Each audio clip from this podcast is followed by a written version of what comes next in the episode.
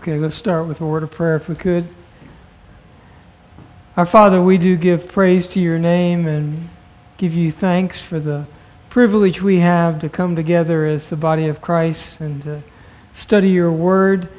Lord, thank you for the words that were penned by Ezekiel so long ago that are profitable for us to study even today. So I pray that you would guide our minds and lead us into the truth by your Spirit. And may what we do in this place today be pleasing in your sight. For we pray in Christ's name. Amen. This is week number 20 in our study of eschatology. We're over in chapter 36. And last week we looked at verses 21 through 28. You remember this chapter opens with a, a general, really, description of God in, in the future, how He's going to bless Israel. And in the current state in which Ezekiel is writing, you remember Israel is in total desolation. The Israelites are in captivity in the land of the Babylonians over in Chaldea. And their land is totally decimated, it's desolate. So apparently, there's going to be another time in the future where this same kind of desolation um, is going to exist in the land of Israel. Because this is not talking about the time in which Ezekiel lives, but a time that is still yet future, even for us today. So there's, there's going to be a time, we don't we can't say dogmatically exactly when it is, in which Israel is again going, their land is going to be desolate. And apparently it's going to be not have Israelites there either, because that's the, the current condition of the land. So, understanding that, God begins to speak to Ezekiel. And so this whole chapter is somewhat unique. All through Ezekiel, Ezekiel has seen visions. Um, God has taken him to places and shown him things. In this chapter, that's not what's going on. This is God speaking to Ezekiel, telling him what's going to happen in the future. The next chapter, will be a vision. The previous chapters were a vision, but not this one. This one is God speaking what's going to happen in the future.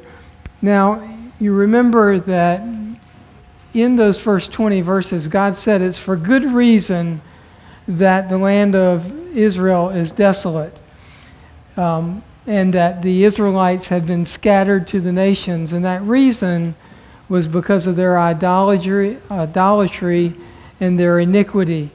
But the thing that really concerned God, that he, as he turns his attention to the people and begins to describe what their condition is, why they were banished from the land, God says his real concern is not about the people of Israel no longer being in their land. His concern is that his name has been profaned. And the reason God's name was profaned is because the people have been scattered. And so that, that, that's the reason, that's what God begins to focus on. And if you remember back in verses 21, 22, 23, God said, I'm going to restore Israel, but I'm not going to do it for their sake.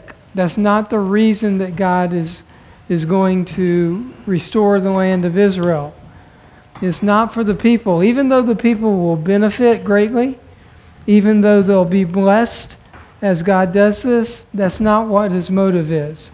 God's motive is that he may, he says, he may vindicate his name and that the nations will understand that he is holy in the presence of the Israelites. And so God says He's going to act. So last week, as we walked through um, verses 24 through 28, really, God describes the actions that He's going to take. And let's just walk through these real quick so we can reorient ourselves back to where we were last week. In verse 24, God says He will bring the people together in the land of Israel. That um, is unique for Israel. That doesn't have anything to do with any other nation. He's speaking directly to the Israelites that He'll put them in the land that He had promised to them. Now, this really 24 through 31 or so are, for me, the clearest and the most glorious verses in all of Scripture about the restoration of Israel and what God's going to do. And you remember we, we looked at back and forth New Testament, Old Testament last week of how these things that God speaks about the Israelites in the future during the beginning of the millennial kingdom are equivalent to New Testament salvation. They're the same things that the scripture says have happened to those who place faith in Christ during the church age. 24 is not. That is unique for Israel. They'll be brought to their land. But in verse 25, he says that he'll sprinkle them with water to cleanse them of their idolatry and their iniquities. Same thing the scriptures say about you and I, that we've been washed by, with the water by the Spirit. That is a cleansing from sin. That's what God says He's going to do for the Israelites. He's going to cleanse them from their sins. And then in verse 26, he says he's going to put a new heart and a new spirit within them. And that speaks of the inner man. That speaks of your motives, your will, your emotions, your desires, your motivations. All of that is what God says He's going to renew. He's going to change their heart and their spirit so that they want God and they want to serve Him in truth and obedience. Same thing happens to a new believer. As we're birthed anew in Christ. We're raised to walk as new creatures. The old things have passed away, new things have come. That's the same thing that's going to happen to the Israelites as God gives them a new heart and a new spirit. Then in verse 27, he says that he'll put his Holy Spirit within them so that they will obey his ordinances. Same thing is true for a New Testament believer. As you place faith in Christ, the Holy Spirit comes to indwell you, illumines your mind so you can understand the truth of Scripture, and leads you into obedience as you grow in truth and knowledge. Same thing is going to happen to these Israelites. These will be human beings just like you and I are today. These are people that live through the tribulation into the millennial kingdom. So while this, all these things that God says He'll do, He will do, they will still be people just like you and I. Still be trapped in their humanness, still be prone to sin, still will sin, but yet they will have the Spirit of God within them to lead them into righteousness. We don't know how long these people will live. Will some of them live throughout the whole millennial kingdom, or will birth and, and death go on? I think that's most probable that people will still be born and people will still die during the millennial kingdom. But these people, these Israelites, God says He's going to save them, He's going to transform them just like a New Testament believer is. All people come to God the same way. And, this, and that is true for these Israelites that are alive during the millennial kingdom. Now, we could go to Colossians and show this very clearly. You notice that everything in these verses is what God is going to do. The Israelites don't do anything here. Now, we know and we understand that when someone places faith in Christ that they have to truly believe that it that they cooperate with the Spirit of God, they confess their sins, they repent of their sins, but it's God who initiates and completes salvation. Scriptures are very clear in that. We, you can go to Colossians and see that. You can go um, to the Gospel of John in chapter 1 and see that. That salvation is not of the will of men, it's of the will of God. And so it is God who saves someone. And you see that here in these verses in Ezekiel very clearly. God said, I'm going to act, and here are the actions that he does.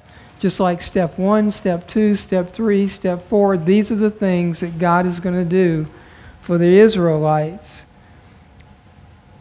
So, these verses, you know, it's only been a couple of years that I first discovered these verses in Ezekiel. Ezekiel 36. I've never been taught that. I've never read it anywhere, but written by any author anywhere other than in the scripture that Ezekiel 36 is salvation for the Israelites in the millennial age that is equivalent to the New Testament salvation. Never, and even the commentaries I read on this don't say that. But it's extremely clear, is it not, that that's what's going on here. So we got down to verse 28, and we just mentioned what's in 28 and then moved on. There, God says that they will live in the land of their forefathers. And the land is important and critical in the plan of God from the very beginning, when God revealed his plan to Abraham, he showed Abraham a land that the Israelites were going to live in. And the reason his name is profaned among the nations is because they do not live there. So, in order to reverse that, and to cause the nations to no longer profane his name, the Israelites must live in the land because that would negate the reason that people are profaning him. We miss that point. That in the plan of God, the land has always been significant. That's why God has brought it up. He brought it up in Joshua, He brought it up in Deuteronomy, he brought it up in Genesis, and now he brings it up in Ezekiel. This is God speaking. This isn't anybody else coming up and saying, The land is important. You're going to live in the land of your forefathers. I'm going to restore the land. The trees are going to produce fruit. The land's going to be cultivated and sown. It's going to have a great harvest. Nowhere else. This is God speaking. And so the land is important to him. And the reason it's important is because it's because the Israelites don't live there, is why his name is profaned. So, and you'll see that as we go through the end of this chapter, he says, Because the nations will see you living there and how blessed you are and how glorious the land is, that they will know that I am the Lord. They will praise God for who he really is. So we'll see that as we continue to go through here. So I, I cannot get away, I can't unlink the nations giving praise to God and the Israelites living in the land. I, I think they go hand in hand. And to separate them, then why would the nations praise God? What, what would be their reason? They would think that the Israelites said they were the chosen people of God, but they never were. And that the Old Testament is just debunked. But if they do live there and they are blessed and the nations see it, then they understand at that point. Because it, it does not escape the attention of the world that the Israelites claim to be the chosen people of God and that the land that was given to them will be theirs. That does, I mean, I don't, I don't know if, I mean, the world understands that. But that's what the Middle East conflict is all about. Is the Israelites taking back the land that they say God promised to them. So, you know, the world is well aware of that. And if God does what this chapter says he's going to do, the world will take notice. All the nations will recognize what has happened. Okay, so we go on in 28, go into 29 and 30, and there God gives promises to the nation of Israel, things that he will do. He'll save them from their uncleanness. Now, this goes back to chapter, I mean, verse 27, where he says he'll sprinkle them with water and cleanse them. But this is like you and I today. If we confess our sins, God is faithful and righteous to forgive us of our sins. Well, during the millennial reign, these Israelites are still trapped in their humanness. They will still sin. But God will continue, like He does for you and I, to cleanse them of their sins. And so that's what it says here. He'll save them from their uncleanness. If they fall, they confess, He cleanses them anew. And they go on and they grow in righteousness. And so, just like the way a New Testament believer does. And notice it says that He'll cause them to walk in His statutes. That's what the indwelling Holy Spirit is all about. That's why He put His Spirit within them that they may obey his statutes. That's what verse 27 says. And so here we see God continuing to help them to be the people that he wants them to be. This has never been true for the Israelites. You understand that in the Old Testament, very, very few people, only a handful, did the Holy Spirit come and indwell.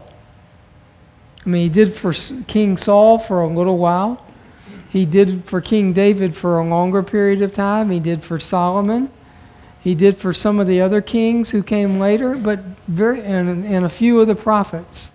But the Spirit would come and then leave a person. Very different from what he says here, that he put his Spirit within the Israelites to dwell within them just like he does for a New Testament believer. Now, he also talks about some of the physical things that he's going to do. He'll multiply the fruit of the tree and the grain of the field. There will be plenty to eat in the land of Israel. Now, this brings up a question in my mind. Something that I would have never thought about the millennial kingdom. If he says that Israel will have plenty of food, so that they won't experience famine. Does that mean that maybe some other nations will experience famine during the millennial kingdom? Otherwise, what would be the big deal about it? And he says it twice, by the way, in these verses, that they'll no longer experience famine.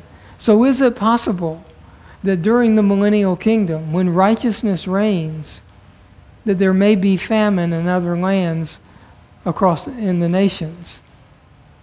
And there's a warning too, isn't that? I have to go look, but there's a warning that speaks in the millennial reign where if nations refuse to honor me, honor my word, I will withhold the rain from them. So there's the opposite of that warning as well. Yeah, so I just never thought of it that way. I ne- you know, I thought in the millennial kingdom the world is good and everything is nice and you know everything is full of righteousness. It's ruled by righteousness, but that doesn't mean all the people are. Or that everything goes just the way that you would want it to go. Most So- commentators misteach this. They teach it as if it's heaven. They teach us as the millennial kingdom is heaven on earth. I don't think so. Because it will be ruled with a rod with a rod iron. I mean, there's got to be a reason that Christ rules with a rod. And it's because the nations don't always do what he would want them to do. Now, so you have this famine mentioned, and then he says the fruit of the trees and the produce of the land will be multiplied. And again, he repeats, so there will not be famine in Israel.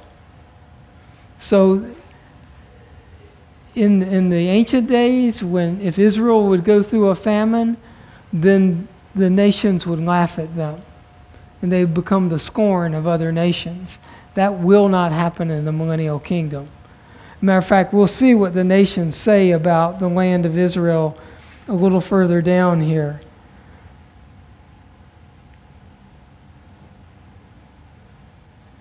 All right, that was 30, 30, 30.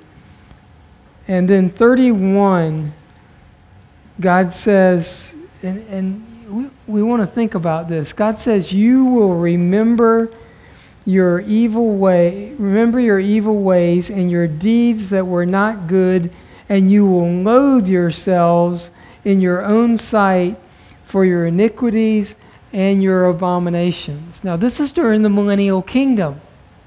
This is when Jesus Christ is reigning in Israel. So the Israelites remember their sins and their evil ways, and they loathe themselves. Now, why would that be important during the millennial kingdom? Well, think about the church today. What does the church today teach? teaches that you're a new creation, teaches that you're a joint heir with Jesus Christ, teaches you that um, you're a royal priesthood, right? All these things that absolutely are true about the believer. The problem with the church and it teaching all of those things is that is the focus of the church. Where here, in the very presence of God, they say, he says, You'll remember your sins and you will loathe yourselves. So, does the New Testament teach the same thought about understanding who you were and being loathing yourself for it. It does. I'll, I'll take you there in a minute. And the, what's the reason for that? The reason is because if you don't understand that and understand it well, then why would you be thankful to God? why would you understand the grace of God? If, if you don't understand who you were before salvation, and as you remember that, you're ashamed of it, and it, it grips you, in that condition is when God poured out His grace. That causes you to be thankful because there's just like these Israelites, there's nothing that they do to cause God to act. Same thing is true in your, your, your life and my life. God did not act and save us so that we might be all those things that I just said, join heirs with Christ. I mean, those are true, absolutely, but that's not the reason. The reason is so that he might vindicate his name, so that he might show himself to be holy and kind and full of grace and mercy, so that as you and I remember who we were, and we see people around us who are still in that condition, we would show them who God is by our lives and by our words. That's why God saves us. Now, turn over to Ephesians chapter 2. And you've read this before. I'm pretty confident you have. But I want to show you that Paul says you need to remember who you were. Ephesians chapter 2, just start in verse 1. He says, And you were dead in your trespasses and sins, in which you formerly walked according to the course of the, this world, according to the prince of the power of the air, of the spirit that is now working in the sons of disobedience. And then he gets specific. Among them too, among them we too all formerly lived in the lust of our flesh, indulging the desires of the flesh and of the mind, and were by nature children of wrath, even as the rest. So why does Paul remind them about that? so that he can say what's in verse 4.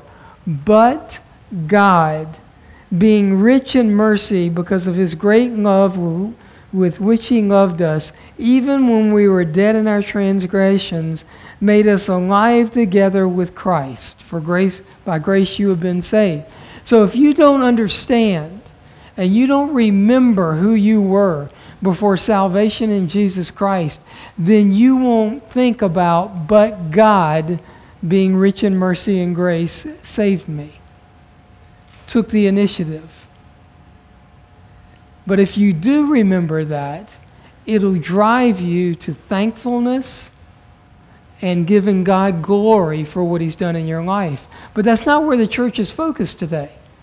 The church, is, church today is focused on me, that I'm a child of God, that I'm a joint heir with Jesus Christ, that I'm a royal priesthood, I'm a new creation. I can live like God wants me to. No, I can't. Apart from the indwelling Holy Spirit, I could not do what God wants me to do. There would be no righteousness within me. And that's what God is reminding them of over in Ezekiel verses 30 and 31. You will remember your sins because that causes you to recognize who God is.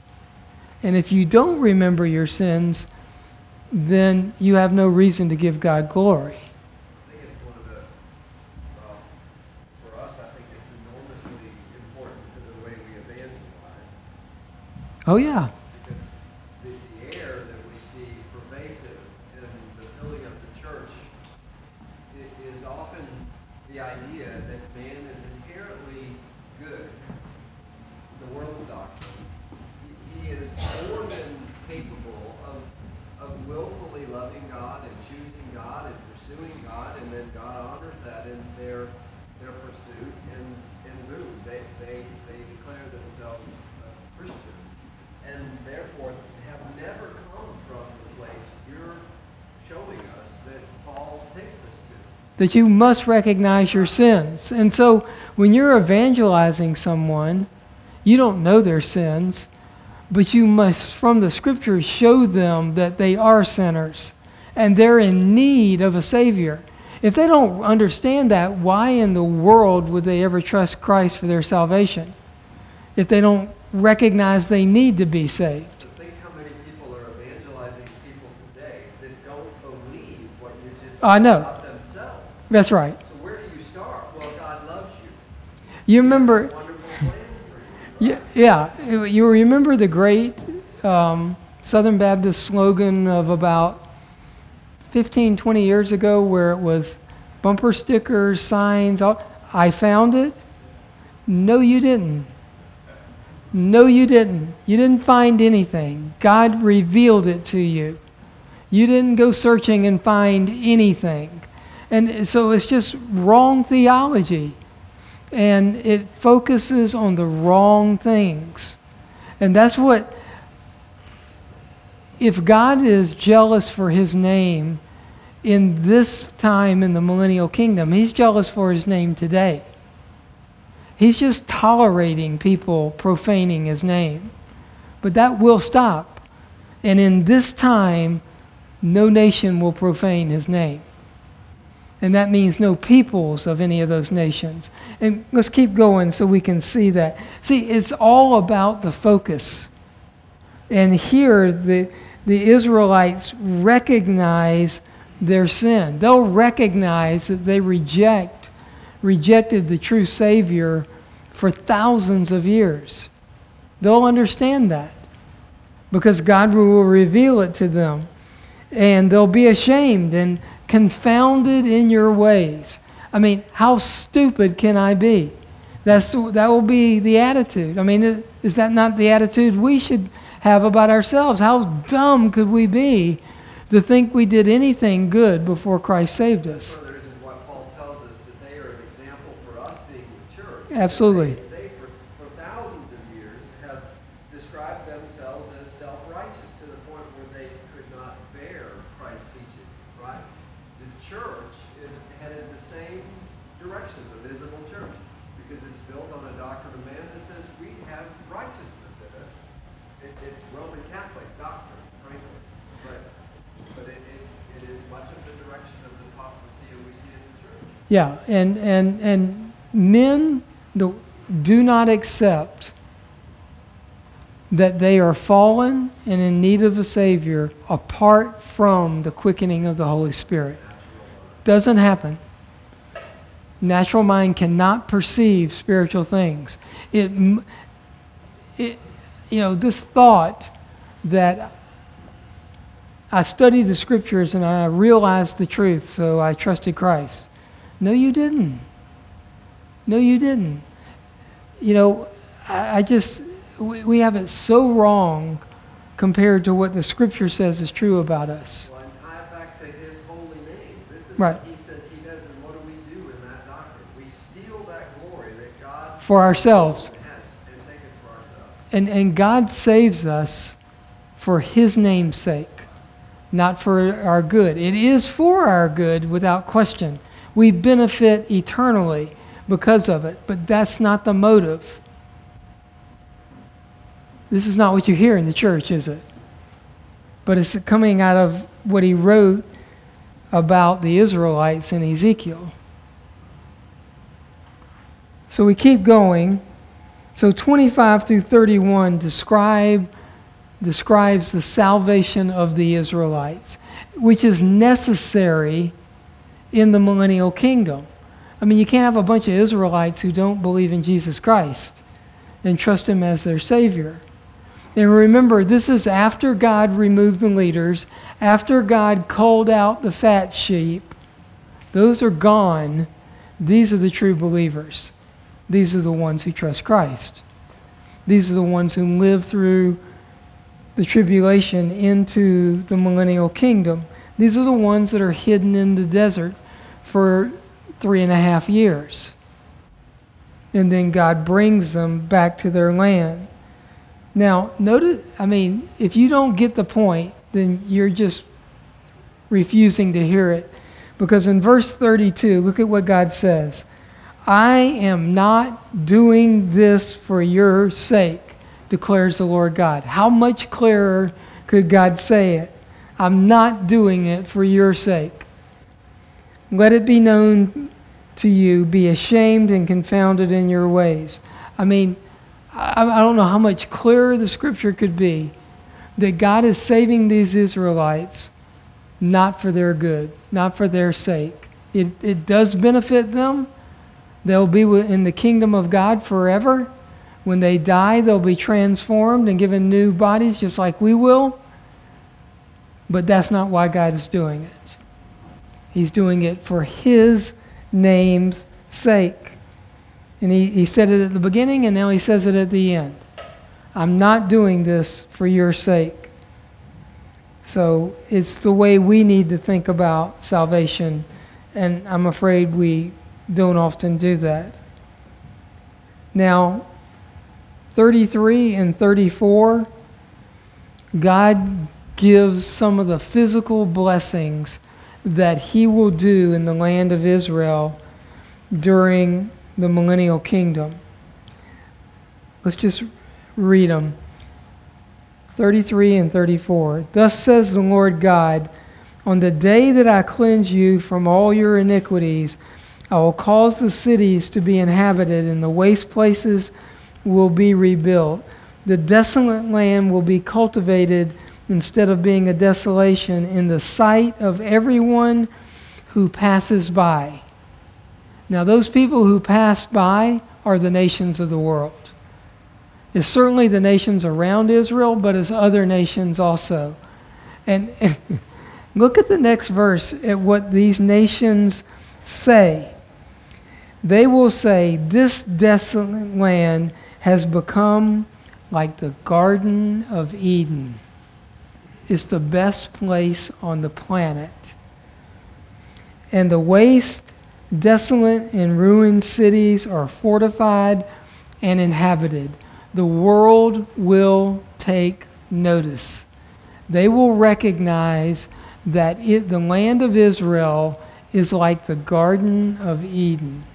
That'll be the way the world describes it. And they will be astounded by that fact. that God has so worked in that land that there's harvest, there's fruit on the trees, there's the people can live off the land, there are flocks, there are herds, there's plenty to eat throughout the whole millennial kingdom. The people are blessed. They live in these fabulous cities, and the world will be absolutely astounded at how blessed these people are.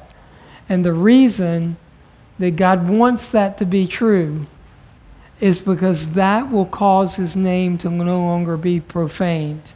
The nations will recognize that God is the Lord. Finish the chapter with me. Thus says the Lord God, this also oh, I will let the house of Israel. Hold on. 36. Then the nations that are left round about you will know that I, the Lord, have rebuilt the ruined places and planted the, that which was desolate. I, the Lord, have spoken and will do it. The nations will know that Israel is in the condition it is because God has done it. And this is like God saying, I'm telling you what I'm going to do, so it's as good as done. I have the right, I have the might, and I will do what I said I'm going to do, and that's this chapter. Well, I was just reading Deuteronomy 8 and 9, which is fascinating what you just said, because what God does in Deuteronomy 8 and 9 is tell them what they're going to do. Right. Literally, he says, take, take care lest you forget the Lord your God, not keeping his commandments. And then he goes, uh, when your herds are large and your prosperity, when I have prospered, then your heart be lifted up, and you forget the Lord your God who brought you out of the land of Egypt. Then he goes on down to say, Beware lest you say in your heart, My power and my might have done this. It's the exact same thing we were just talking about. And you know, you're reading from Deuteronomy 8 and 9 about the people taking credit for the land and their flocks and their herds. You know when that happened, right? In the book of Joshua. Well, actually, in the book of Judges, right after Joshua dies, then the people looked to themselves and went after idols and all. That's when they thought that they had done all this. And God said, No, you haven't. Here's 400 years of confusion. And judgment Yeah. came from what? Babylon, which is the warning we have in Revelation. This. the plan has always been the same, it's not changed. And this land and the restoration of it is essential for the nations to quit profaning the name of God. And we miss that in the you know why would God put Israel but let me ask you this what he just said here here's what I'm going to do I the Lord have said it I will do it why would you allegorize that why God says exactly what he's going to do. They'll live in the land of their forefathers. It'll all be blessed, and I will do it. Why do you allegorize that? Yeah, why does that have to be spiritual and not physical? I-. Well, they won't believe it. It contradicts your cultural preconception. It, it does contradict preconceptions that they deny having. and remember, this whole chapter, if you're in certain camps, is reinterpreted by what the New Testament says. I just can't go there. This is God speaking to Ezekiel to speak to the people, and he lays out exactly what ha- will happen. And this matches what God has done in the age of grace of the church. Why would this not be true? Why would this be some spiritual allegory? It makes no sense to me whatsoever. That God will do what he said he'll do so the nations will quit profaning his name, now that makes sense.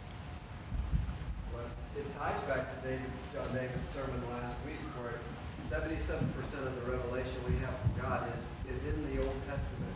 And that's uh, much of what's being allegorized. So God just, it was all really, in the end of the day, useless to God because it's all not really relevant anymore. Well, you know, you think about Ezekiel and these people. God lays out how salvation happens in clear detail.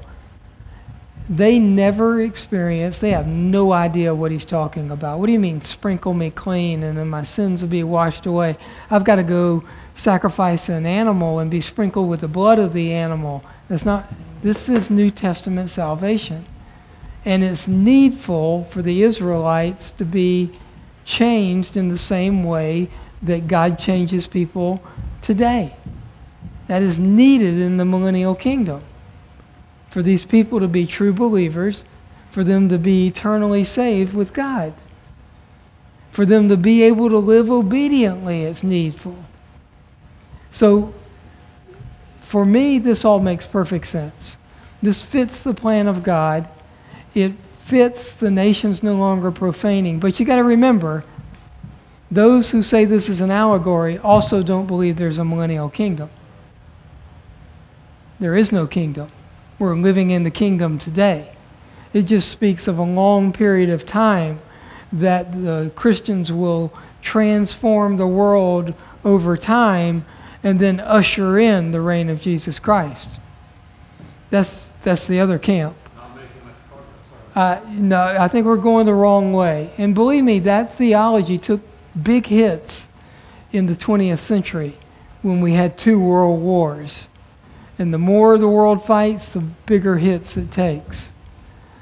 So,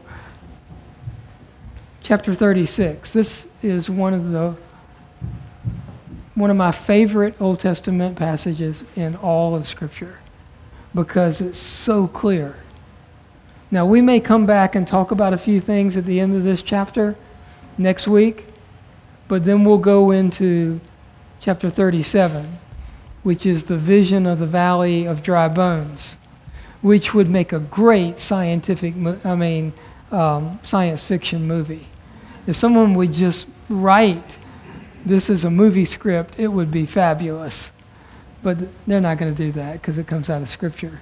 Don't you, Ezekiel thirty-six is the national conversion of Israel through the new covenant. But what about the individual believers in the Old Testament? They were, they were saved through the same new covenant individually that is gonna manifest itself as the national means by which. Can you save that till next week?